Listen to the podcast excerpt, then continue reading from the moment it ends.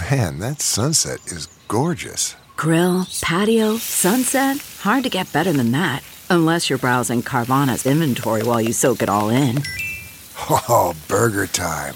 So sit back, get comfortable. Carvana's got thousands of cars under $20,000 just waiting for you. I could stay here forever. Carvana, where car buying meets comfort, meets convenience. Download the app or visit Carvana.com today. The Crown Season 5 is here. And we recap it all, including what's true and what's not. And best of all, we do it with one of our very favorite people in the whole world, H. Alan Scott. I'm Jack Royston, Newsweek's chief royal correspondent. And I'm Kristen Meinzer, a royal watcher based in the US. And this is Newsweek's Royal Report. Hello, Jack. Hello, listeners. And hello to our very special guest, H. Alan Scott. H. Alan Scott is a writer, comedian, and host of the Parting Shot podcast, as well as a Golden Girls podcast. What is that podcast? Out on the Lanai. Yes, out on the lanai. and like us, H. Alan is an avid pop culture aficionado, obviously. And we could not imagine a better person to join us to talk about season five of The Crown. H. Alan, welcome to the show. We're so glad to have you here today. Literally, you guys have told me, told me to be quiet so many times because I've been so excited to talk. Because I, A, I love both of you and I love this podcast. But also, B, I also love the Royals. Like, more than pop culture, the Royal, like, I have been literally, I have been reading Tina Brown's Diana Chronicles in prep for season five. And I've read it before. So I'm saying oh. reread. I'm rereading. Yes, we should also mention that we all look great today, and H. Alan is also dressed for the occasion in sequins. Um, I have a fascinator on. Jack is literally wearing a tuxedo right now, and uh, we'll post photos on social so you can see how seriously we are taking this season of The Crown. It's basically Oscar night dress code, and Yes. it's fantastic. You don't have to tell me quite twice. I love getting dressed up in smart clothes, so um, yeah, it's it's going to be great fun. But but but but but let's start off by just giving an overview of what happens during season five. So it opens in 1991 with the Queen now 65 years old. Margaret Thatcher is out of Downing Street, and the new Prime Minister John Major is in. For those who don't remember him, he was a kind he was the boring guy. He was boring. He loved cricket. He was very straight.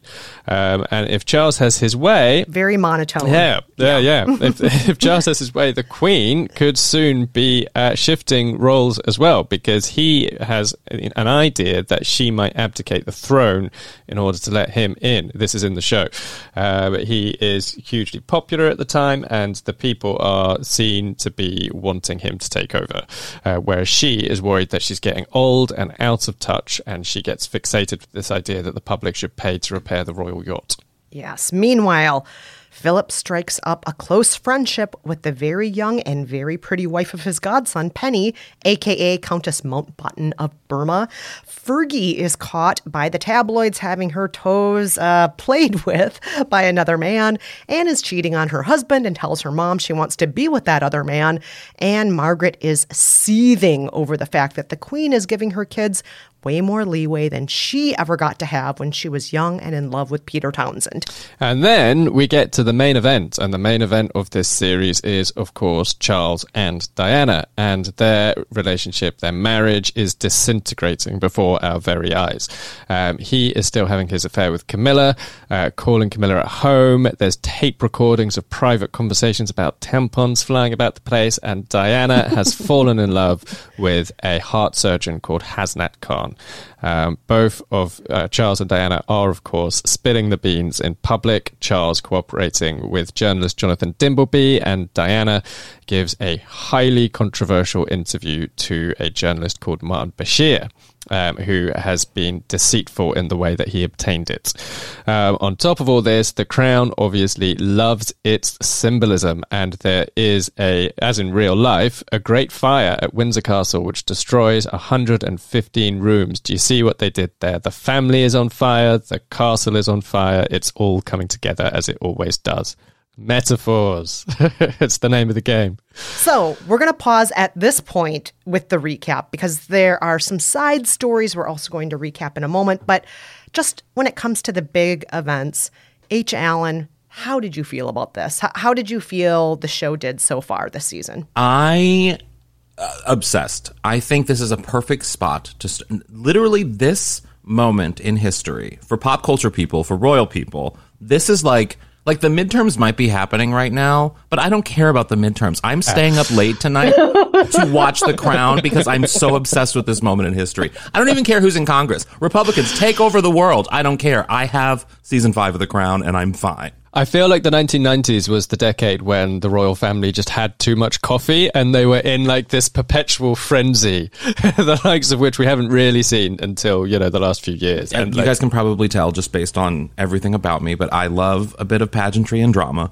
And I, I remember as a kid, and I think I was probably like eight or nine when all this was happening, and I was obsessed. I was obsessed with this sweet old lady who was running this country that I knew as a kid. Of course, I know now she's not running the country or wasn't, but I was obsessed with her. I was obsessed with how beautiful Diana was, and I always thought she'd be like a fun mom. And then I always knew that I would hate Prince Charles as a father. So like I literally tried to imagine myself in this family when I was a kid because I hated my own family. Spoiler. But I I was I was just I, I, this moment in history is so like I have such fond memories of it because I was literally daydreaming as a kid about all of this drama. And so this is the time when it dis- really disintegrated and they all crashed hard.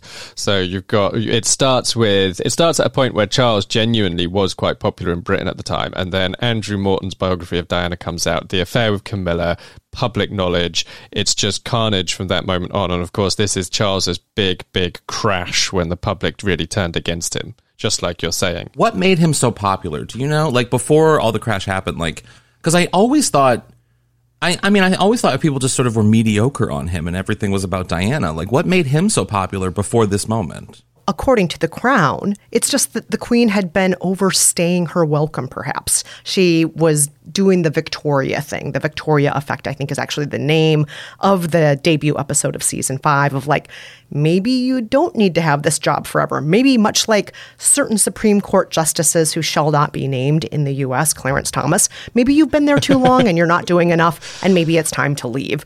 And, you know, maybe you're getting a little stodgy. You know, you used to be kind of glamorous, but now you kind of just seem old and out of touch. And gosh, you're really obsessed with this yacht of yours, and you really want the public to pay for your yacht, you know. Is that true though? Was she really obsessed? Because like part of me, because I mean, I've, I've read a lot on the royals, and I feel like, and I get also, like I said before, the need for drama and like the need to hype up certain moments in history, maybe more than what they actually were. Was she actually obsessed with like the public paying for this this upkeep of the yacht? Like, was is that true? I think that the royals loved the yacht. I think the fixation with the public paying for it, and also this idea that the Queen specifically was fixated on that, is actually more about the crown trying to create this framing that um, because one of the stories of the 90s, just stepping out of the crown of the real life 90s, is that this was when Charles became obsessed with slimming down the monarchy. There was a recession in Britain at the time, linked to, actually, funnily enough, linked to Europe, uh, linked to the ERM,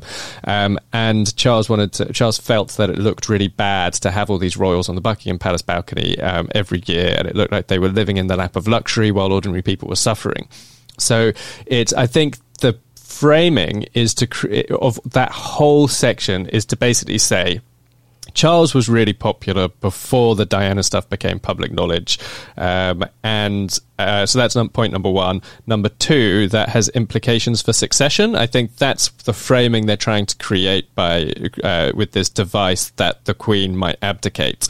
Um, they're just trying to link it to the idea of succession because obviously that's what we're going through right now. So I don't think that the Queen, more than other members of the royal family, specifically had a fixation with the yacht or the public paying for it, but they did love it. Like right now, if you fast forward to now, they are actually like actively turning down a yacht that a particular journalist from the Daily Telegraph and some Tory MPs are trying to foist on them because they don't they they actually don't want it. Um, but yeah, I mean, uh, yeah, I think basically they loved the yacht. And uh, going back to your question about Charles as well, why was he so popular? Part of it, in all honesty, I think is that there's a baseline level of popularity that all royals start off with. Um, it's kind of like the reverse of being a politician or an ordinary person. Like they start at the very top and fall if they mess things up, whereas an ordinary person starts at zero and has to work to develop a public profile. And I would specifically say that there are parallels between the royals' popularity and what we see in the entertainment industry in Hollywood and so on. Because in a lot of ways, it's like, how sexy are they? How glamorous are they? How good do they look in their clothes? Um, are they people that we can project our romantic fantasies onto?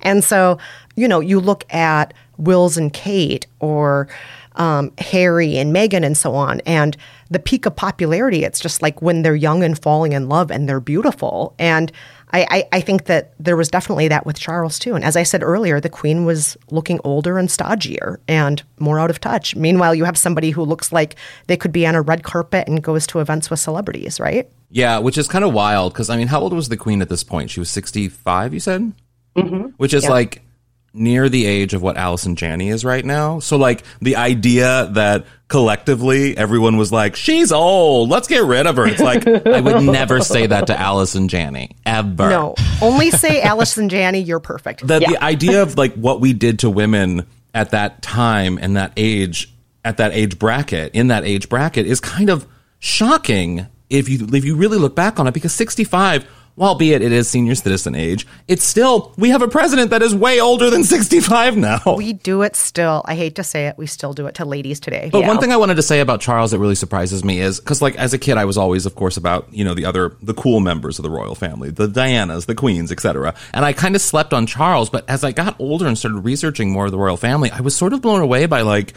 how forward thinking Charles is kind of not in every way. Like bringing the toilet seat with him everywhere he goes is a little strange. But the maybe that was just really forward thinking. We're going to be doing that in ten years' time. Very very pre COVID forward thinking there. But yeah, I guess yeah. you can't get COVID from the bathroom. I don't know. Anyway, um, but that he was such like an environmentalist and he was so forward thinking in terms of sort of like economics and he really is kind of. I mean, would he be if, if for, for a British government? I don't know the parties, but like, would he be like a part of the labor part? Labor? Would he be labor? So not really. So so Charles is he has been an environmentalist since the 1970s, which is quite unusual, and he was ridiculed for it for a lot of his career. However, what stops him from being Labour is he's much more of a kind of he's an environmentalist from a kind of countryside conservationist perspective. He's very much like rural environmentalism, whereas Labour, a kind of metropolitan the core of the Labour Party, really, at the moment and in recent years in particular, has been like metropolitan city living people, city life. Um, and so, for example, Charles has defended fox hunting before, which, you know, that is a massive Labour no no. Labour the last Labour government under Tony Blair made moves to criminalise fox hunting. So uh, there are there are um, moments of division as well as moments of unity. I do want to say, since you brought up Charles H. Alan Scott, I, I do want to say that I um, couldn't help but notice that one episode in particular does try to frame him as you were saying, maybe a little bit more on the labor side of things. Maybe he cares about the working man. Maybe he is a cheerleader for those who are disenfranchised. And maybe that episode actually ends with what feels like a PSA for like, and Charles has made this much of a difference now, thanks to the Prince's Trust and all of his charitable work. Um, did anyone else notice that episode that just kind of felt like an advertisement for Charles and how great he is? well, yeah, I think so. And I did actually think when they when I was watching it that they might have put that in in anticipation of all the flack they've obviously got from the press in Britain for the way that they presented it, and you know a desire to make sure that they had introduced some balance and kind of like stood up for Charles as well as tearing him down. If he wasn't so terrible to Diana, maybe we would be okay with him today. But True. although I do kind of love the turnaround with Camilla, I have to admit, part of me is all about this moment of like, listen every every marriage has their stories and this dude somehow found a way to be with the literal person that has been the love of his life like in a weird way although he was crappy to Diana I will say kudos for you for actually like getting the girl you wanted from the beginning like okay good on you dude good on you it's a it's a bonkers story because so he never could have got with Camilla originally because Camilla like married another man. Like she was in love with another man. So then, yeah, so Charles got together with Diana, and obviously, clearly, that should probably just simply not have happened. Um, and then both of them would probably have been much happier. But it is this question, isn't it? Like he couldn't marry, like he couldn't marry Camilla at the time. Yes, so he if you were going to he could have married Camilla. she was. She was with Andrew Parker Yes, Bowles. but he was already um, very, very friendly with Camilla and supposedly in love with her before she even met Andrew. He just dilly dallied and didn't ever make a move, and he wasn't ready to make a move yet. And by the time he was ready to make a move, she's like, "You know what? Well, you were dilly dallying. I got engaged to this other guy, so deal with it." But there is, and there's a line in this season of The Crown which sort of hints at this, but there was, and this is like, can I even bring myself to say these words uh, with a microphone in front of my face? But there was an expectation at the time that Charles should marry a virgin, mm-hmm. and Camilla had had this relationship with Andrew Parker Bowles, which meant that from the point of view of the more conservatives, you know, conservative, socially conservative elements of the royal family and wider aristocratic world, Camilla was off the table for Charles, which is why he married someone 13 years younger than him, because the swinging 60s had happened. We're into the 1970s now, and, you know, women just simply did not remain virgins for that long. And there's a bit in The Crown where Diana tells her, her boyfriend, her new boyfriend, post Charles, you know, they've separated now, that's done, that's gone. And she uh, she tells her, her her new boyfriend that she was forced to take a virginity vow before marriage, um, which is. I think not. It, it wasn't in her literal wedding vows, but like her uncle was telling journalists that she was, you know, uh, it was about her chastity. Basically, it's Yeah. like crazy to think back on. it's really fascinating to watch how or to read how like how literal people took the virginity obsession and how they wanted this sort of like angelic woman to just sort of appear in Charles's life as sort of the the idea of perfection. It's like she went from girl to woman and now she's ready to have the next king of England. But she's like a teenager. And he's in his thirties. Yeah, it's very strange. It's very strange. But I mean, people, I, I, I wasn't alive when it all started, but like people were like, it's seemingly mesmerized by this whole, from the moment Diana popped on the scene, it was this obsession. And, and Tina Brown, at least in the book, talks about how like Diana made fun of herself a lot for not being very smart and for not being very well read and not having the best grades and not like being intellectual with all the other people she was around. But journalists were like, she prided herself on knowing that she knew how to work with the press. She knew how to she knew how to communicate with people. She knew how to like be an everyday person and really charm people. And that was her charm and she recognized that and used that to her advantage so often. Okay, so I know we all love Diana and Charles, and that's really what we want to talk about. But sadly, The Crown doesn't just want to talk about that. Can we all discuss the fact that they dedicate several episodes of this season to side stories that nobody here cares about? There's like an entire episode dedicated to Dodi, not Dodi, Dodi's dad, and how Dodi's dad went from ambitious young man to aspiring aristocrat who goes so far as to hire Edward and Wallis's former valet, Sydney Johnson. There's an entire episode uh, that's pretty much just about Queen Mary of Teck's cousins, the Romanovs, and um, how she could have saved them from the Bolsheviks in 1918, but then chose not to. And then there's like another episode that's pretty much just about the inner workings of the BBC. I did not need these three episodes. I think one of them is important to Okay. understand. I think British culture because I've always been fascinated by Dodi Fayed and the whole Fayed situation and the father, and I feel like that that in particular, his story of coming up as a foreigner through the UK and trying to get, he was all about being a part of the aristocratic class and he was trying to really sort of raise with money with the money that he had to raise himself in standing with the society which is so emblematic, I think, of why people love the Royals and why people are so, and why, and how he was sort of like doing what everyone else was doing in a post sort of Wall Street world of like trying to better themselves just by using all this money that they may or may not have to keep up appearances. And he kind of did that. And Dodi Fayed also was kind of like that, where it had to be so grand and excessive and it had to be about labels and names and you had to stay at this ho you had to you had to leave the like when they were staying in in Paris they had to leave the front of the hotel because he wanted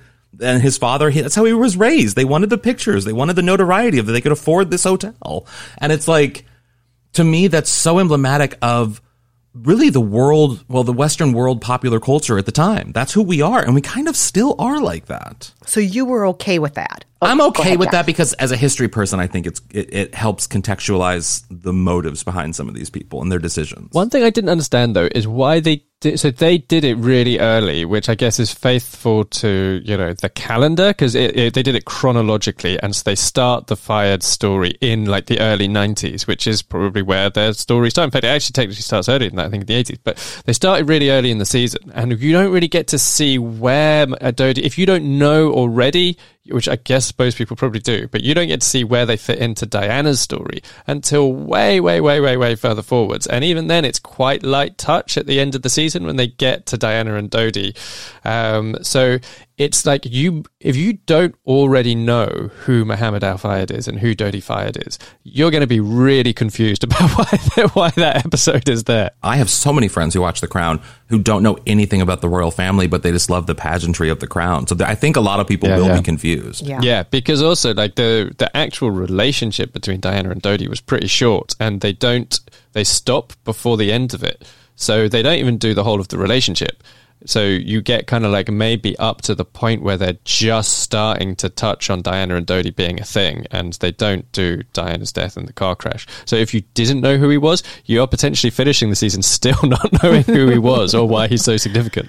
And, and there's even less of him than his dad. So that's the interesting part to me. It's like this is all about Dodi's dad, not really about Dodi. Dodi is kind of Yeah, this like yeah, yeah, yeah. spoiled rich kid who's like, Dad, why don't you pay for more of my projects? Dad, you only want to pay for this and that because you like it. And it's like, Dodi, make your own money. Come on, do, do, do something for yourself. That was the weird thing about him. Everything that I've read about him, which has mostly been Tina Brown's reporting, I have to admit, but everything I've read about him has been that he was sort of aimless and he didn't really have, he did really live off of his father's wealth and, and kind of, I mean, he was a movie producer for one film that was successful. He really didn't do very much other than party. And so it was kind of, it's, it is kind of, I think, an accurate portrayal in that, like, yeah, if you're living off your father, let's figure out who your father's motives are then and like what he's about. Because is your father pushing this relationship for for symbol, for class, or is it are you wanting this relationship? And that's what I've always wondered. And that is very much the narrative in the Crown, isn't it? They uh, they actually frame Muhammad Al Fayed as being potentially a like a little bit racist, even to his valet Sydney Johnson when he first meets him. And he, oh, well, I say a little bit, but he actually like asks for Sydney Johnson to be removed from this function that he's hosting. Um, the implication being that it was because Sydney Johnson is black. Um, but then this friendship develops between. He winds up hiring him when he realizes that Sydney Johnson worked for Edward VIII and this friendship, this really warm, close friendship develops between them, where Sydney Johnson teaches uh, Muhammad Al Fayed how to be a British gentleman. Um, which and it all has some some roots in fact. I mean, you know, this did happen, and uh, Muhammad Al Fayed describes Sydney Johnson as the gentleman's gentleman. Um, but it's you know, it, it, they really, like you say, they've gone hook, line, and sinker behind trying to look at Muhammad Al Fayed as a character himself. And he obviously became a major character in the royal story after Diana died when he lodged these incredibly serious bombshell, you know, allegations that Diana had been murdered by the British state uh, because Prince Philip didn't want her to have a Muslim baby. Um, which was a theory that was obviously ultimately discounted at the inquest and in the police investigation, but it was on in all of the British papers at the time. Didn't he put up like a shrine or something to He both did. of them in Harrods? And Harrods, correct? Yeah, he did. Okay, so let's talk about some of these other side stories. We, we talked about Dodi's dad being like an entire episode and a half. Um, but then there's also that whole episode about the Romanovs, and we're like suddenly back in 1918. And Yeah, um, too Queen much. Mary of Teck, uh, reminder, that is Queen Elizabeth's grandmother. So we're doing a flashback not to the Queen as a young child or to the Queen mum, but to Queen Mary of Teck. And I, I, I don't know about you guys. I'm like, why do we need this? I, I know you're trying to be symbolic here, but you don't need to. We don't need this. Every season they have Yeah, yeah, one subplot that's just like, okay, I, I get you love history, but you need to read the room. Like, we're, we're, read what we're here for, guys. Come on, Peter Morgan, read what we're here for. It's like a full hour to deliver one basic point, which was that to kind of show that the monarchy had sometimes been emotionally indifferent. I think that's what they're trying to land, isn't it? Diana felt the royals were emotionally indifferent and cold, and that's the point they're trying to land. But an hour, like, guys, come on. I'm a busy man. I do not have the time in my life and my day to spend an hour with the Bolsheviks. like, seriously. It's also just not a sexy name to say. You know what I mean? like in a weird way, I'd rather be like Dodi Fayed instead of Bolsheviks. Like it sounds like a it sounds like a soup that you made that's like you you eat it cold. I don't know. I They don't, probably did. They probably did eat a lot of cold soup. Yeah, I don't know. It's, that's not fun. Yeah, and and we all know we've watched so much of The Crown. We all know like they are capable of just saying the obvious. Why didn't they just say the obvious instead of have an entire episode that is tangentially related to make a point? Like Maybe they had an extra they- hundred million sitting around, and they were just like, "Well, let's do that." I could have then. done with more tampon gate instead, or more Fergie's toes. I could have done with more of anything else other than the Bolsheviks. Really, I, I didn't need that. And you know what else I didn't need? I did not need to know all the inner workings of the BBC. There's that one episode where it's just like, are we really going to talk to like every board member and everybody on the like ninth floor of the BBC building now about how the BBC works and BBC funding? And did you know satellite TV is this new thing? And like, why did we need all of that? I mean, yes, I agree. And also, why isn't there sort of like talk about how the BBC, the how the BBC sometimes covered certain stories or certain things and certain ways, then certain things that maybe they didn't say. How the media presents this royal family often indicates how we then our perception of them. And I think Yeah. for Yeah, a yeah. long time, the BBC sort of slept on some of some of the things that maybe the royal family, you know, that when, when and they probably worried that they were going to be tabloid. It was going to be it would be tabloid to report on some of these things, but it also maybe could have helped the helped Diana a little bit if they would have reported some things accurately. I don't know. Well, funnily enough, it's not just the BBC. So she went to Sir Max Hastings at the point when he was editor of the Daily Telegraph, big, big broadsheet newspaper in Britain, right-leaning broadsheet newspaper in Britain, and actually Prince Charles's favourite newspaper. Probably why why she went to them. Um, and she sat him down and told him everything. This was before the Martin Bashir interview, and he took the view that it, it couldn't be published because she was emotionally unstable, basically, and he felt that she was vulnerable and that he would be exploiting her to publish all of this material. But obviously, she wanted it out there, which is why she went and did. Did the big sit bombshell sit down tell all, um, but yeah, he's like imagine being being given a story that big and choosing to sit on it. It is extraordinary, and I cannot imagine it would happen in any other uh, specialism than royal reporting. It is fascinating, but most of this does not belong in this season of The Crown. Yes, It does not. No, we don't need to know about the inner workings of the BBC. We don't need to know about the Bolsheviks. We do not know, need to know about Dodi's dad and what he was doing in the 1940s. Totally. Th- that is my take on these side stories. And I can see where you're coming from, H. Alan, where it's like Dodi's dad's story does in some ways parallel certain things and speak to certain things in the show.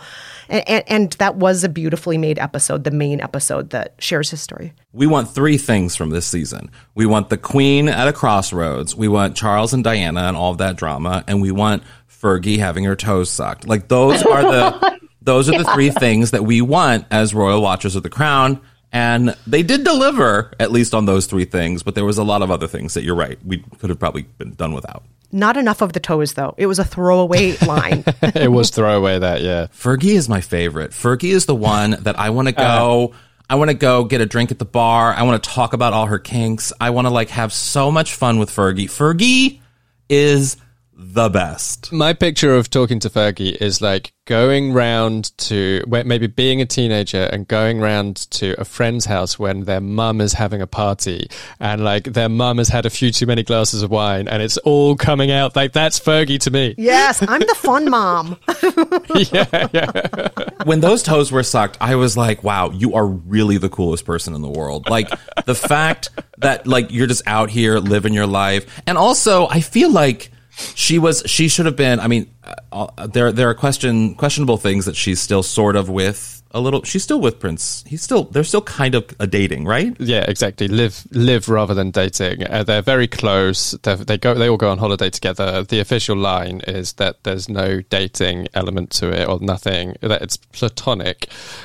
You know, honestly, who knows what they do uh, in the pri- privacy of their own home? Oh, we know Um, some or- things what they do in the privacy. we know some things. She does say Um, he's still her Prince Charming, though. She does say that. Yes, exactly. And the Yeah, fact that what we know about him now, and of course that horrible BBC interview from a few years ago tied to Jeffrey Epstein and all of that. So my love of Fergie has kind of been like, maybe you should question living with this dude for a bit. I get he's the father of your kids, but maybe you should get an apartment somewhere and only see each other on the weekends. I don't know. But I still do love Fergie. I think she's saucy. I think she's fun. And I love that she was a Weight Watchers spokesperson. Oh, gosh. Well, on that note, we'll be back in just a moment.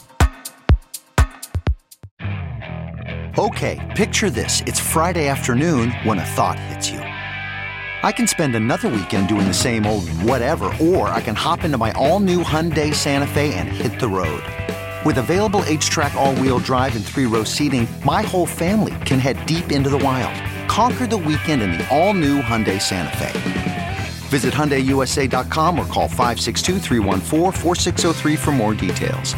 Hyundai, there's joy in every journey. All right, everybody, we are back with our very special guest, H. Alan Scott, host of the Parting Shot podcast. We're talking all about season five of The Crown today. And now let's dive in with um, our thoughts on this season's cast and let's do a little bit of fact checking as well. So, um, let's start with the cast. Jack, do you want to remind us, everybody who's in this season? So the big names are Elizabeth Debicki, uh, Australian actress, and people might know her for the fact that, like Diana, she was tall, taller than Prince Charles in Diana's case, and taller than Dominic West, who plays Prince Charles. Um, so those are our two uh, probably central characters, and I love that they cast Dominic West, famous for his affairs in The Wire, uh, also famous for Lily James. I'm sure everybody remember may well remember that there was a little bit of a fling there, and his wife uh, had to tell the world that she was stand, that, you know, they were still very much in love and a couple and all the rest of it. Because he's So- Dominic West. I mean, come on, look at Look him. at him. I, I'm. I I have to say the casting did not tickle me as much as you because I'm like, I'm sorry. Once again, he's way better looking than Charles. We need somebody who's not good looking to play this role. Benedict Cumberbatch should have played Prince Charles. That's who I think. should- Benedict Cumberbatch. That is a good shout, actually. He because he's Oh, not like oh, Benedict. that would be interesting. Yeah, because he's like not unattractive, but he's also not the guy you would be like walking into the bar being like, "Yeah, I'm going home with Benedict Cumberbatch." Whereas Dominic Dominic West, you you see him at the bar and you're literally like, "Take my wallet, take my keys, I'll do what you say." Take my pants. Yes, Take it all. yes, just take it all. Whereas Benedict's more like, "Let's go tea." I think that's a great shout, but he's got curly hair. But I guess Charles's hair is kind of a bit curly when it grows out, isn't it? How do we feel about Imelda Staunton? She's now taken over the role of the Queen from Olivia Colman and before her Claire Foy. How do we feel about Imelda? She is my queen. She is perfect. I don't know if you've ever, I was never privy to watch her live in this show, but if you ever saw her do um, Gypsy in, in as, as, you know, Mama Rose, I guess her name, uh, incredible. And her take on that is incredible. She's literally like the most, un- everyone loves Helen Mirren and I love Helen Mirren. Like Helen Mirren is here, right? Everyone's like, Helen Mirren's the shit. Excuse me.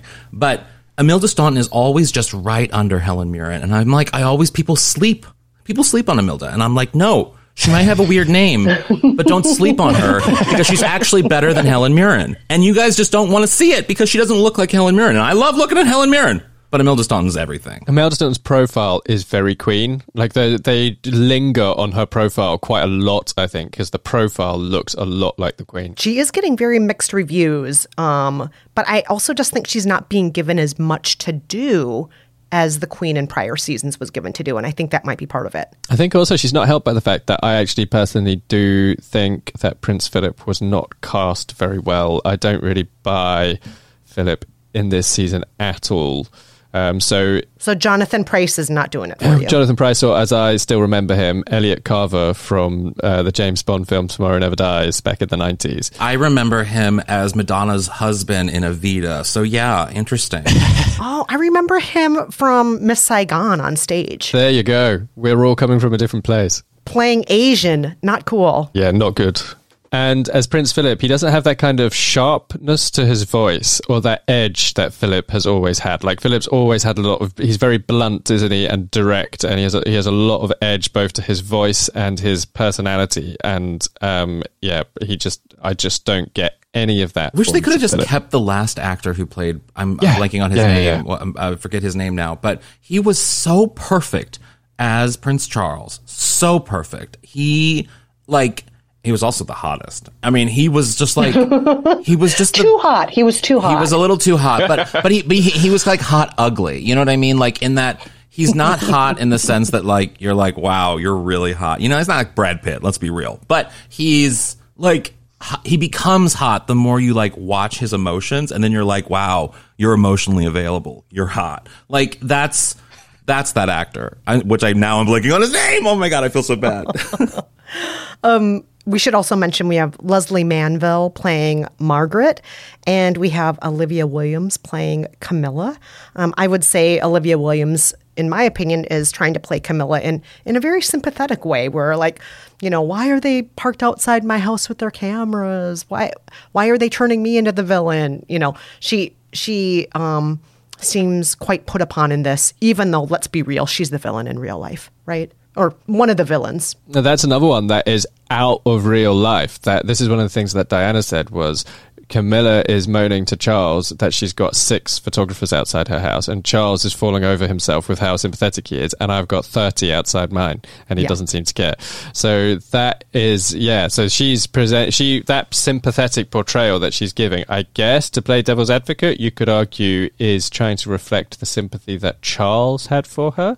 Maybe Yeah. I don't know, And I think Yeah. history has been more sympathetic on Camilla than we've become more sympathetic, I think, for Camilla's situation. I think as time has gone by, we've been able to learn more about the relationship and, and about them. And, and like I said earlier, it's this weird, I don't know. Um, this is this is going to be my weird queer person speaking, but like I've always felt that straight people have a really weird idea of relationships, and like y'all y'all need to understand that things need to be a little bit more fluid, and y'all would have a, le- a lot less therapy bills in your lives if you if you were more fluid. But so part of me is like the binary of this marriage and everything was just so out of whack that it was just like everyone just needed to sit down and have a good conversation and maybe they could have worked out a nice little threesome. Like it just could have been Now you sound like Philip. Philip's Philip's pretty much like Philip's like, you know what? One thing is your job and the other is behind closed doors. Do what you want to behind closed doors like I do all the time. That's kind of like on the TV show how Philip is portrayed. He he really is like there's two things here. We're rich aristocrats. We can sleep with whoever we want to. And there's this other thing which is going to meet and greets and cutting ribbons. in terms of the communication about the relationship, I don't think it needs to be necessarily behind closed doors. But I also think, well, if Diana's able to satisfy her love in her way, if she was able to find a place in her life where she was able to have be intimate with someone and share feelings and everything, and they were still able to be in a marriage together while living two very separate lives, frankly, there's a lot of people have been doing that for a long, long, long, long time. Not saying it would have been great for them, but I'm just saying like maybe they could have just communicated about stuff a little bit more. And I think with Camilla, because they've been together so long now, and because there is this sort of, and I don't know what her ratings are like, but I feel like they're pretty, like even the Queen before she died was like, Camilla should be named Queen Consort, right? Like, like they were very sympathetic to sort of accepting Camilla into this role of being an active member of the royal family. So she, her ratings have historically been quite low. She did have a uh, after the Queen made that announcement. She did have a bit of a swing in her favour, and she probably has had another one since she became Queen consort. Um, but whether that proves to be lasting or not, we will probably not know for like a year when we can actually get an opportunity to wait until like the public have settled in to what Charles is actually like as king. I always think with polling, it's really important to look at the long term picture because there are always like swings up and down, and you never know whether it's actually going to be a lasting position or not. There's also all those videos of Tracey Ullman as Camilla, which is probably some of the funniest things. Uh, You Google, you need to YouTube those videos because they are, her her Camilla is the funniest thing you've ever seen. I do need to talk about Lesley Manville though because I interviewed her about this. I interviewed her for another film, but then we talked about her. She was filming the Queen as we were doing the interview, and she was. It was so funny in our conversation. It was for the parting shot, and it was so funny in our conversation. She was talking about how she's like she's such a British actress in that like she's like two people have played this before me. My research is very detailed. I just need to watch The Crown and read a few books. And I just love and I loved how literal she was. She was just like I said to bring this woman to life and just you know and then follow the great uh, actresses that have played this part and do a little bit of them and do a little bit of me and boom you got you got my performance which i loved I do feel that she did have big shoes to fill, though, by following up uh, Helena Bonham Carter, who was, you know, quite delightful in my opinion as Margaret. You know, that those are big shoes to fill. But I think she brings a lot of humanity to it. You know, um, a lot of what we're seeing of Margaret this season is how her experience with Peter Townsend, how that is being reflected over and over again in the royal family of like nobody is really allowed to be with who they love except for the queen. The queen always gets what she wants and nobody else gets to be with who they love. They all get to be with who they have to because of duty. And Lesley Manville, I think, brings a quiet, seething rage to it and then sometimes just an overt rage to this. If you look back at her Yeah. career, particularly her films with Mike Leigh, and how the her the way the method in which she approaches a character is so different than most other actors in that she really sits with it and she she studies it and she be and she has to her feelings about the character has to almost take over the factual sort of truth about the character in a lot of ways in that like she's just sort of vibing and she talks about how she's not a trained normally trained actress and that's how she she kind of learned with Mike Leigh and it was it's really fascinating to hear how she approaches acting because I feel like it's probably very different to like an Imelda Staunton for example who also famously works with Mike Leigh often as well. Yeah, I thought she was great as Margaret. I thought I think she kind of actually uh, reminds me much more of Margaret than Helena Bonham Carter visually. Like I love Helena Bonham Carter. I think she's brilliant, and she drew in my mind like a subliminal connection between Princess Margaret and so many people I know in real life. And I was suddenly like, yes, you're Princess Margaret, and so are you. um, but in terms of like actually resembling Princess Margaret, uh, I do think that this season has kind of nailed the look a little better. I think so too. Because the, the past two, we kind of, I feel like the two actresses played off the fantasy of her and sort of Yeah. what, what we Yeah, yeah. wanted her to be. And those actresses really fit those roles really well for those fantasies of those eras, you know? Should we get to some fact checking? Because I know there are a lot of things in this particular season of the show that people are going to have questions about. I already have people reaching out to me asking, like, how much of this is true? How much is not true? How should we do this, Jack? Should we go through just like, I put together what I think are like the top 20 questions people are going to be fact checking on here. So should we just go through some of them? Yeah, yeah, yeah. Let's do it that way. That sounds great. All right. So, one of the first things that has come up, it's in the very first episode of the season. Uh, Charles, if he is trying to push the queen to abdicate, and um, if, if he was really pushing for that, did he really try to plant a story in the Times, kind of an editorial piece about maybe why the queen should abdicate? Did he actually push for that? So there was a there was a real story in, in the Times about uh, there was a real poll which asked the British public, do you think that at some point in the future the Queen should abdicate in favour of Charles? And sure enough, a significant percentage of people did think that she should, but the Crown has it being as though it was going to happen right there. And yes, like you say, they then launched this whole story off the back of that poll, suggesting that Charles might have actually been, you know, pushing for the Queen to go so that he could take over. So all of the, the while the polling was rooted in reality, Charles did not actually have like a plot to get the Queen to abdicate. So that, like we said earlier, is probably more the framing that Charles was really popular at the time, and then it all swung the other way when the affair with Camilla became public. It's also kind of All absurd right. to think about too. Because she would never, ab- she's all about tradition. Everyone knows that. And she said she would dedicate her whole life, however long or short it may be. And we even have um, that scene shown again this season when she's giving that speech, however long or short my life is. That is shown again this season. So it's like, she's not going to abdicate. You know, like sh the only way she's going to not be on that throne is if she's dead. That's made clear. All right. A smaller detail a body worker, acupuncturist, astrologer. Did Diana really have all of these people in her life? It is implied that she does this season. Well, more to the point, she had a faith healer, alternative healer, who uh, professed to be a psychic. So yeah, she had she had a lot of these people around her. Um, Simone Simmons was close to her to the point that actually she was interviewed by the police after Diana died and gave a statement. The Metropolitan Police investigation was called Operation Paget, and so she gave yeah she gave a statement to Operation Paget, which was also part of the inquest into Diana's death. So one of the things that she contributed was that she had said to somebody, she had said to Diana rather uh, at some point that she had had a premonition about Diana dying in a car crash, and Diana had also said to Simone Simmons that she had brake experienced brake failure while she was driving her car and was concerned about whether you know the security it might be foul play basically. Um, and this is another thing that is actually in this season. Diana's driving and her brakes fail and she goes careering through an mm-hmm. intersection while the lights are red and nearly has a crash. So that was actually uh, based from to, drawn from a, a, couple of different places one of which is some, a, a note that Diana wrote to Simone Simmons her psychic spiritual healer. I think it's interesting that in the show Charles is kind of throwing these accusations at her, like, look at all these nutty people you turn to.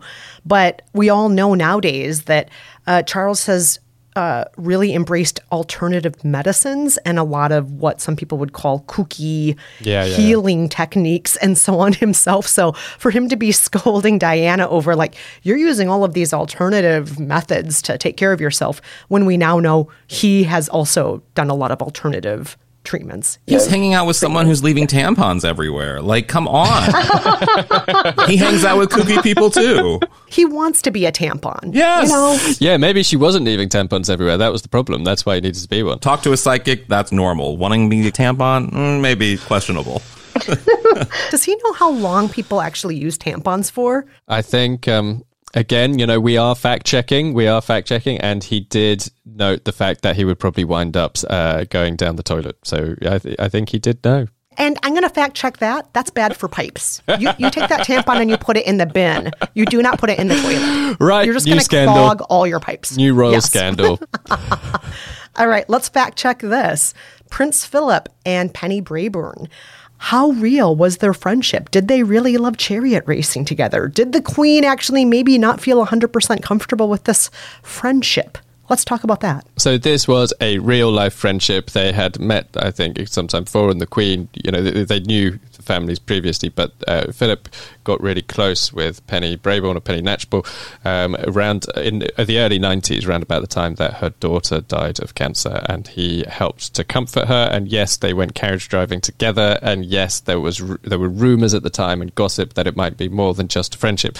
Now, the Crown have taken loads and loads and loads of flack for including this storyline, and the Daily Mail got very angry with them and various people um, came out to say that it was horrible and ridiculous that this storyline was included. But one quite interesting thing about the backlash is that the Daily Mail said that they covered a storyline about Philip having an affair, and he doesn't have an affair in The Crown. He has a friendship with mm-hmm. her, and there is a there's one conversation between him and the Queen in which the Queen is clearly a bit suspicious, and he says, "No, this is just a friendship. It's nothing more than that. So the Crown explicitly states that it wasn't an affair and that what he was actually getting from her was a kind of. Uh, they do suggest that she, he was getting something from her that the Queen couldn't give. She was interested in some of his passions and pursuits in a way that perhaps the Queen was less interested. Yeah. And she didn't have a job. So all she had in life was just like her hobbies. She's mm. a rich lady of leisure, right? And um, he's kind of just a rich guy of leisure, and they have things they can do together. The queen is doing what is it like 500 engagements a year at this point in her career, and he has somebody he can hang out with, and I don't know, talk about chariot wheels and. Um, chariot seats. I think he, I think he needed that. I, I support. I mean, I'm never a huge fan of Philip, but like I kind of support this, and I kind of think it's sweet, and I think every, I think it's nice. I don't know. Yeah, it's hard to be in the, it's hard to be in the royal family, isn't it? I mean, it must, you know, every holiday in Balmoral and Scotland, like there's so much structure to the royal life. You know where you're spending Christmas every year, you know where you're spending August every year. There must be a real need to try to mix things up and to find a way to let something grow that's outside of that structure. Let's fact check this. The season five of The Crown, uh, it shows that Andrew Morton, he was uh, Diana's biographer, that there was a break in in his office, uh, that people associated with this biography are being chased off the road, that there are people desperate to get their hands on any information they can about Diana. How true is this, Jack? So Diana did genuinely smuggle uh, cassette tape confessions to Andrew Morton, and she did so via her friends, her friend James Colthurst, and that is all true. There was a burglary at Andrew Morton's uh, office, and nothing of any major significance was stolen. We don't really know whether it was connected to what was happening or not, but there's a really interesting bit in the re-released, more modern edition of Andrew Morton's book that came out after Diana died, in which he talks about this whole whole process. And he said after he first listened to all of these tapes, which was actually in like a proper, what you'd call a working men's cafe, like a, or a greasy spoon, like a proper like bacon and eggs cafe. He sat there with, you know, where builders would go and eat their breakfast. Um, he was sat there listening to all of these extraordinary stories on his, on his Walkman, it being the 90s. Um, and then he, he was going home on the tube afterwards and he said he made sure that he stood quite far away from the edge of the platform because he was was genuinely having like paranoid feelings about would he get pushed in front of a train. As a journalist, I would definitely be like, you need to take an Uber or a cab or something and bill it bill it to your publisher because you have sensitive material in your bag. They're going to pay for you to get home safely. Don't take the tube. I remember being told in a previous job, never take the tube. Just oh, and the reason why I was told, what if the Queen dies? Never take the, if you're in if you're underground when the Queen dies. It's ah, fun because someone else is going to pay for it. Like, just take Yeah. a cab. Yeah, yeah. Sometimes the tube's just faster. But if I had something that Princess Diana gave me, and she's talking about tampons on those tapes, I want, I want, I'm going to take an Uber. I'm going to take an Uber. You know, All right, we need to fact check a couple things about Dodi's dad. So, you already said Dodi's dad really did indeed hire Sydney Johnson, the valet who used to work for Edward of Edward and Wallis Simpson fame. Um, but did Dodi's dad also rescue all of Edward and Wallis's Simpson's possessions after Sydney Johnson died? Did he become the caretaker of the estate of Edward and Wallis Simpson? That is shown on season five of The Crown. Did it happen? He did genuinely buy their house, and he created a museum there of all of their possessions. And it, yeah, Sydney Johnson genuinely helped with creating that. And he said, uh, Muhammad Al Fayed said that Sydney Johnson had a kind of like I can't remember his exact phrase, sort of encyclopedic historic knowledge of all of these artifacts and possessions. So I think this is one of the stories that I think is really like very heavily rooted from genuine historic fact that Al Fayed did genuinely take to this guy who he regarded as being an English gentleman, in spite of the fact that one might tend to assume that because of you know historically, you know, like Edward VIII was king, you know, he abdicated in 1936. Like you're going back to a time when racism was really visible and present in society, and Stanley, um, Sydney Johnson rather was uh, a, like a black man in the moving in these circles. Edward VIII, in fact, was um, thought to be, is by some historians, a Nazi sympathizer. So it's a it is a really uh, like extraordinary situation in many ways. And yeah, Muhammad Al Fayed genuinely had this guy. He called him the gentleman's gentleman, and he created a museum out of Edward VIII's possessions. All right. Love all these fact checks. I have a few more. We're not going to go through all 20 of these, but we're going to go through just a few more. All right. Did the Queen really shrug off her duty to sit with Dodi's dad at an event that Dodi's dad sponsored? You know, when someone's sponsoring an event like a polo match, you're supposed to sit with the sponsor. And on the show, we see the Queen saying, I don't want to sit with him. And instead, Diana takes her place, sits next to him, and the two uh, develop a bit of a friendship. Do we know if any of that happened? So, Mohammed Al Fayed did indeed sponsor the Windsor Horse Show in 1992, and he was photographed with the Queen. I am not aware of Diana being there that day, and I certainly don't think that he was fobbed off on Diana.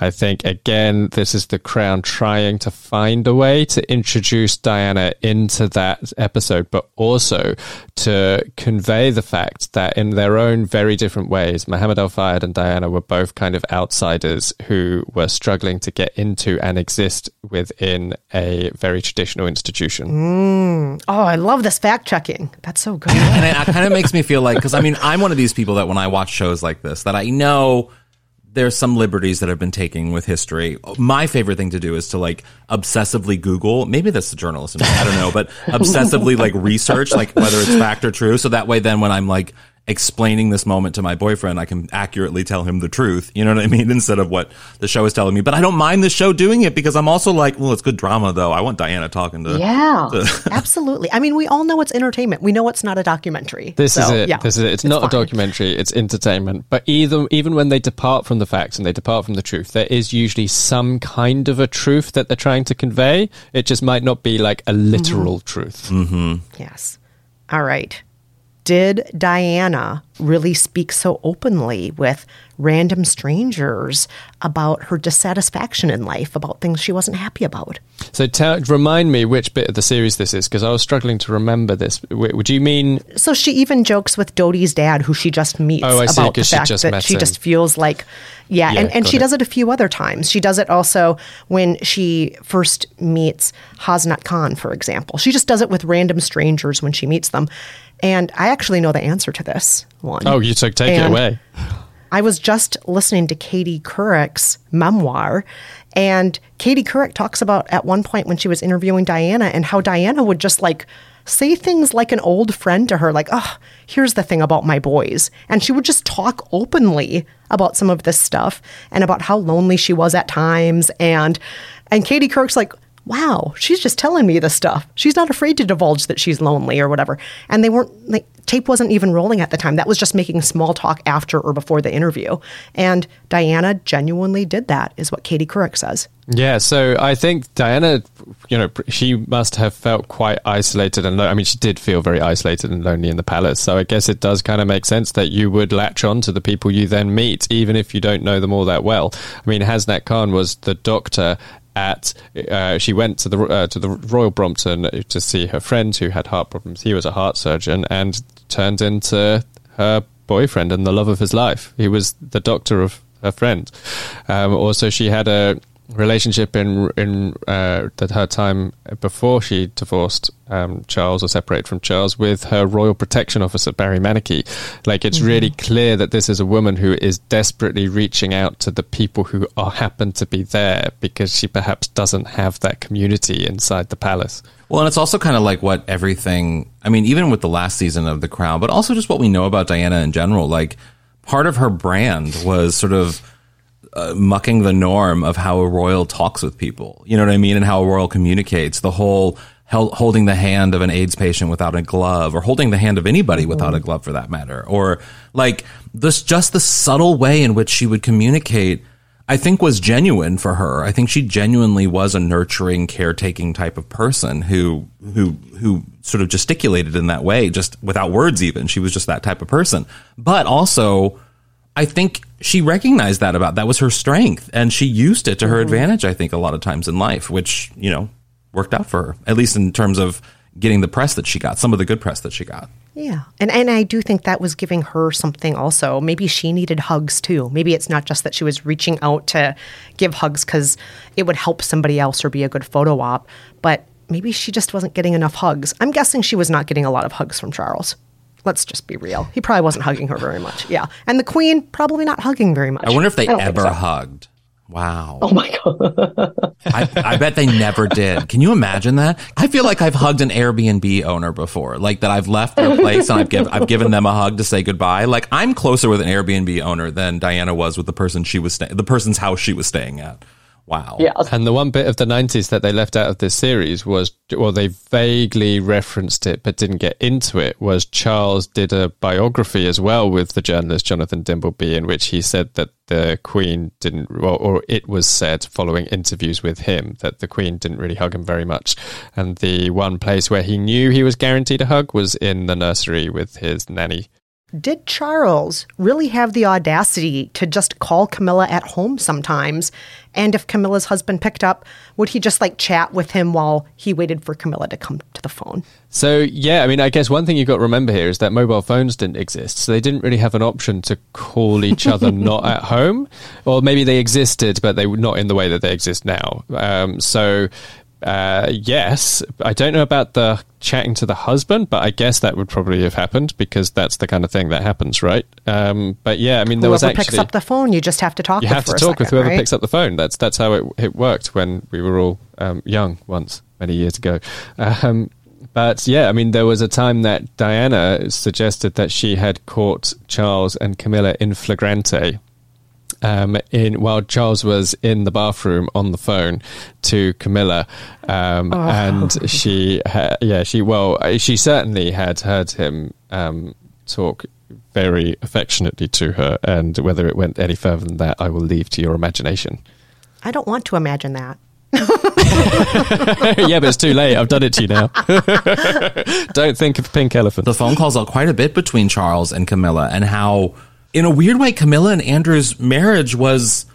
Andrew was surprisingly, I mean, because he had his own affairs too. I mean, it was very, very much reported that Andrew was a, a man about town even after marrying Camilla. And so, like, they had an oddly, I wouldn't say evolved relationship, but he kind of, I think, from what Tina Brown reports, he kind of just sort of accepted that that Charles and Camilla had a close relationship and let them talk. And it's kind of wild to listen to or to read. So hold on a second. That means that you're now bringing Andrew into this polyamorous relationship that you were advocating for earlier. So we've got four in there now. there were four of us in this marriage. Have now. your fun. Have your fun, people. If everyone's knowing and, and communicating and consenting, have your fun. Yeah, and let's not forget Andrew Parker Bowles. Didn't he also date Anne? yes. Yeah, he Charles's did. sister Yeah, early on. first. So yeah, let, lest we forget this whole group of people. It's never a family tree. It's always a Christmas wreath. It always true. is. It always goes back on That's itself. true. All right, I'm going to fact check with you one last thing just because I'm very curious. Did Diana really go on dates with the love of her life, Dr. Hasnat Khan, in disguise? Uh, season five shows them going to see a movie together, and she is, you know, in a wig and nobody recognizes her. Did she actually do stuff like this? She loved to get dressed up in disguise, and um, I don't know whether she actually ever did it for Hasnat Khan. She might well have done, but the most famous and fantastic example is that she was sitting around with um, Freddie Mercury and I think Kenny Everett, um, and then they they were actually watching Golden Girls, and uh, this, she- Yes, yes, So, yes, yes. Uh, they they they wanted to go to a gay club basically, and Diana was like, "Oh, you know, whatever, I can't be photographed." Didn't didn't want to do it, so they came up with this crazy idea to dress her up as a man and smuggle her into the gay club, which they did entirely successfully, and she got a drink. And nobody rumbled them. And then uh, when they were done, she just went back to Kensington Palace. I have been to hundreds, possibly thousands, but definitely hundreds of gay bars across this great world of ours. Everywhere I've traveled, I've been to a gay bar. If I would have saw, and of course I was a child when Diana died, so I probably would not have ran into her at a gay bar. But if I was an adult ran into her at a gay bar, I would literally, I would probably faint. Like, and I don't, I've never fainted in my life, but I feel like, like my genetics would force me to faint. Oh no, I would go up to her and ask what Golden Girl she is. Oh, I don't think I would be even able to talk, which is saying a lot because I talk a lot. That is such a great fact, Jack. That's a good deep cut. That that last it was one actually was perfect. Kenny Everett's outfit that she wore, and it was a camouflage jacket. She had her hair tucked up into a leather cap, and she was wearing dark aviator sunglasses. So that is the picture that in your mind. Can you imagine? Oh, I love I wonder if any guy hit on Diana thinking Diana was like, "Oh my god, I would have died." It would have been like the last scene in the Birdcage, you know, when Dianne Wiest comes out as like a drag queen. Wow. All right. Well, on that note, we're going to take one more quick break. But when we're back, we're just going to give our final thoughts on this season of The Crown and what we think the palace is saying about it behind closed doors. CarMax is putting peace of mind back in car shopping by putting you in the driver's seat to find a ride that's right for you. Because at CarMax, we believe you shouldn't just settle for a car, you should love your car. That's why every car we sell is CarMax certified quality so you can be sure with upfront pricing that's the same for every customer. So don't settle. Find love at first drive and start shopping now at CarMax.com. CarMax, the way car buying should be. All right, everybody, we are back. And before we wrap up this season five Crown Spectacular episode of the Royal Report with our guest H. Alan Scott, we just want to give our final thoughts on it and what we think Charles and the rest of the gang in the palace are thinking about this season. Uh, H. Alan Scott, let's start with you. I think in the weeks before The Crown came out, there was all the press about sort of like how it was factually incorrect. And like now that we're getting into the more modern times, people lived, people remember living through these times and they're correcting the record oftentimes on sort of the dramatization of what The Crown did. And I feel like that was fully driven by the royal family, by Charles, in that it was fully that whole press about the the factual inaccuracies in in the show was fully a royal hit to get people talking about something else to distract them probably from what book that's coming out? Oh prince harry's book that's coming out. So I, f- I feel like that was one big distraction from the show and the show people once people watch the series this season they're probably going to be like oh it's just like every other season. It's cool. It's fun. It's everything that i want like they're not going to care about anything about the factual inaccuracies. So yeah, I feel like the royal family doesn't love it. I feel like Harry and Meghan probably do love it, and Harry's book is going to be huge. That whole backlash was great advertising for The Crown, wasn't it? I mean, everybody knows that season five of The Crown is coming out now, right? Because it's been all over the front pages of the newspapers. So I think they will be absolutely delighted at Netflix and Peter Morgan at The Crown will be absolutely thrilled about all that phenomenal publicity, the likes of which money cannot buy. Um, but I think the concern at the Palace will be that when the last season came out, it did actually have a noticeable impact on Charles in the polls. So he had a dip in the number of people who thought he would make a good king the month after um, the season aired. So he's just had a big bounce after becoming king, and he was kind of the leader that the nation turned to after the Queen died, and he had a massive 30 point swing in his favour in, in polling in Britain. And I think they will be worried that this is going to come along and burst that bubble and remind everybody of why they fell out of favour with him originally. My thought on the matter is that the Royals just make it worse. Every time they try to correct people and talk down to us and say, the public doesn't know fact from fiction, every time they do that, they just keep drawing more attention to the show and they keep looking more and more petty. Like, stop looking like a TV show is this upsetting to you. It's a fictional TV show. Relax. Come on. Don't don't be this upset all the time.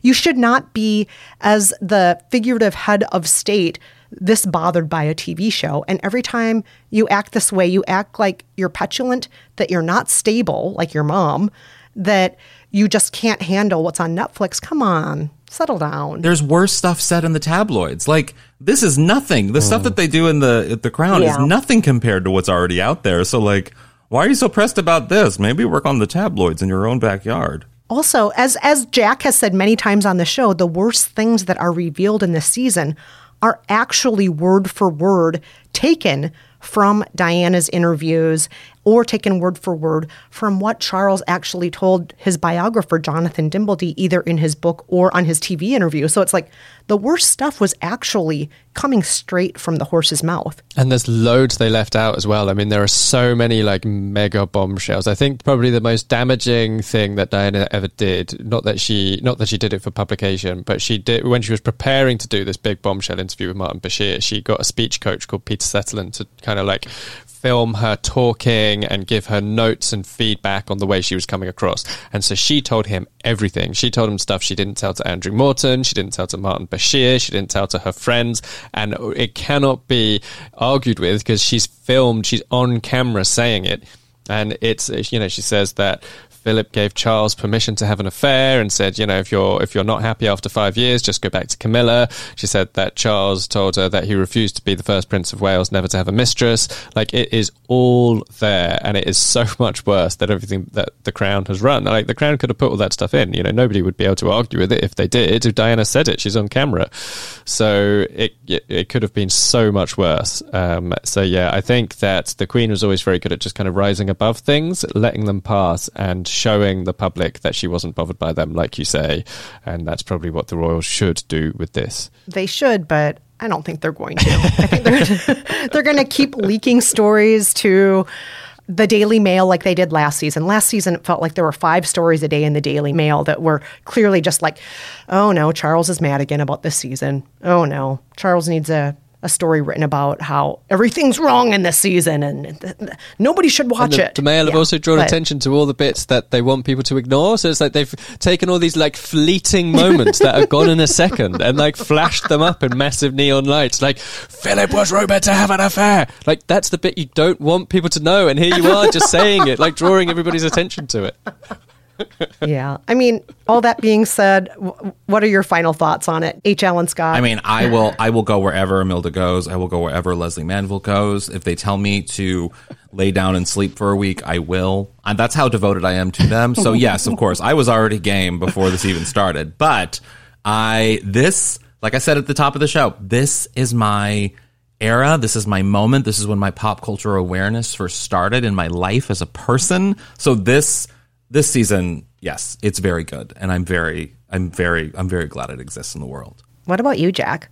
Yeah, I think it's I think it's good. I think Elizabeth Debicki is really great as Diana. She massively looks the part, but she also has the mannerisms down pat. You know, this kind of the way that Diana always used to look down, while or how she would point her head down while her eyes looked up. So I think I think there's loads to love in this series. My only real uh, criticism of it would be what we talked about with those few episodes that kind of went down a rabbit hole that we probably didn't really need to go down, and I didn't buy Philip. Those are my only two criticisms of it really. Uh, but i think it's a hugely enjoyable show and people are going to love watching it. It's going to i think it's going to be another you know runaway success in terms of people uh, you know the number of people downloading it. I think people will bulk binge watch it in a day or a weekend this weekend is going to be like crown mayhem for people basically Yeah, I agree. I, I think there's a lot of interest in the show, partly driven by the folks who have told us not to watch the season because it's not accurate.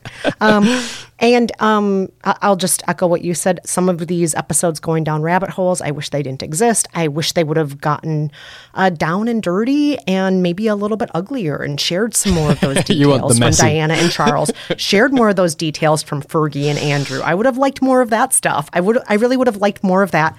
I still enjoyed it very, very much.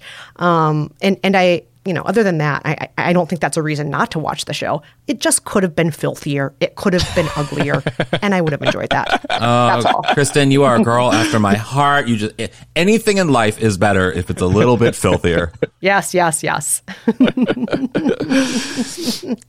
well, H. Alan Scott, thank you so much for being here with us today for this very special, supersized episode of the Royal Report dedicated to season five of The Crown. You've been such a delight. We've loved having you here. I love both of you, and I love this show, and I love the Royals, and anyone who is chatting about the anything Royals. I yes, I'm I'm a big I'm a big Royal person, and so thank you for having me. I really appreciate it. Well, thank you so, so, so much. And that is it for this episode of The Royal Report. Be sure to join us every other week when we visit the latest royal headlines, embark on some royal deep dives, and riff on all things royal. Until next time, I'm Kristen Meinzer. And I'm Jack Royston. Thank you so much for listening, everyone. And a curtsy to you all.